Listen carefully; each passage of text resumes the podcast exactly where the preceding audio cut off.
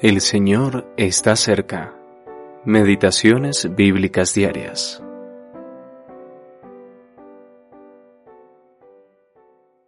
Creció delante de él como renuevo tierno. Isaías capítulo 53 versículo 2. Nueva Biblia de las Américas. La juventud del Señor Jesús en Nazaret. Ningún labrador jamás ha visto una planta tan excepcional y agradable como Dios la vio contemplando a su Hijo amado. A su alrededor solo había muerte y corrupción, pero en él había vida y santidad. La gloria resplandeciente de Cristo estaba oculta, pero la gloria de la gracia y de la verdad era revelada en su belleza. Qué maravilla que este joven, en un hogar modesto de Nazaret, comiendo comida común, durmiendo en una cama dura y trabajando con sus manos, sea el mismísimo Hijo de Dios. Fue la forma de obrar de Dios. Era el camino de Cristo, puro y fragante, como un lirio entre espinos, de una belleza excepcional que sólo Dios puede apreciar.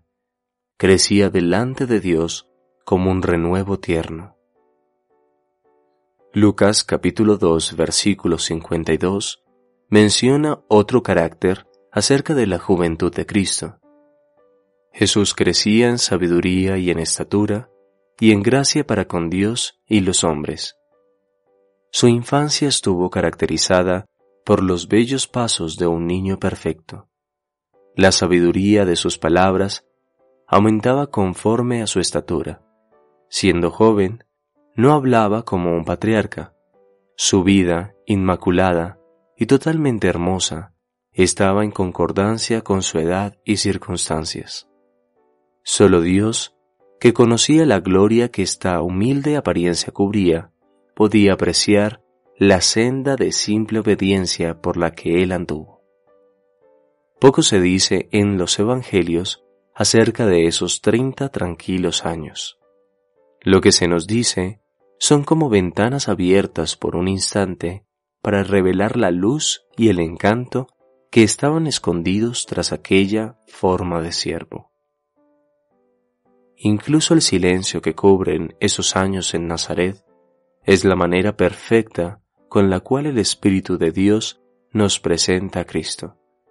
Sin resplandecimiento de su gloria, sin ninguna demostración de su grandeza mediante milagros, el hogar era humilde. La mesa no era una mesa de rey, pero ahí, desapercibido de todos salvo de Dios, ha crecido la más bella flor que jamás haya embellecido esta tierra. L. Sheldrake